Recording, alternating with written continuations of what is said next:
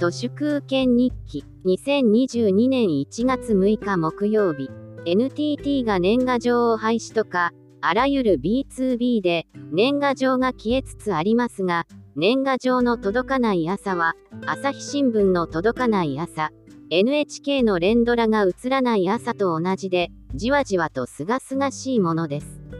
日本郵便朝日新聞 NHK などのたわごとがとにかく己の視聴覚に飛び込んでこない環境設計が大切です。それらの漢方が24時間365日届かないことで世界認識が変わってきますし彼らと一切付き合わないことで彼らの生命線やビジネスリソースを断ち切ることに加担できます。レーシズムやセクシズムあるいはルッキズムがポリコレでどんどん完全アウトになっていくありさまはメタバースへの前段階なのだろうと思いますユニバースにおけるアトムの属性とメタバースにおけるビットの属性の完全な分離です。ユニバースでは単なるおっさんだけど、メタバースでは美少女という、いわゆるば美肉おじさんなども、ユニバースでどうであろうと、メタバースで燃えられれば、それでいいんじゃない。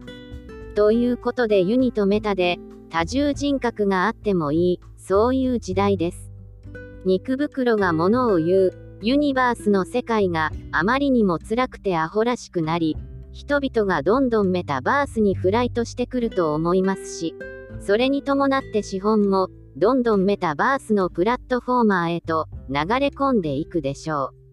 エタノールなど薬物で幻覚を楽しむフィジカルな体験が時代遅れになり、コンピューティングによるドーパミン分泌を合法あるいは脱法的に促す体験やサービスがさらに生まれてくるだろうと思います。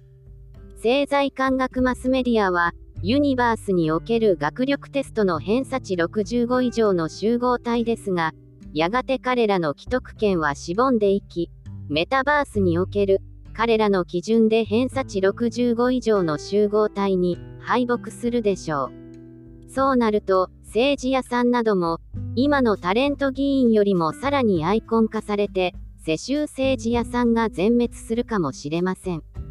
メタバースに飲み込まれるな、と片分けたことを言ってる人もまだいますが、メタバースの中庭に、メタバースに整合した人工的ユニバースが格納されているだけの従属物へとユニバースは変わりつつあります。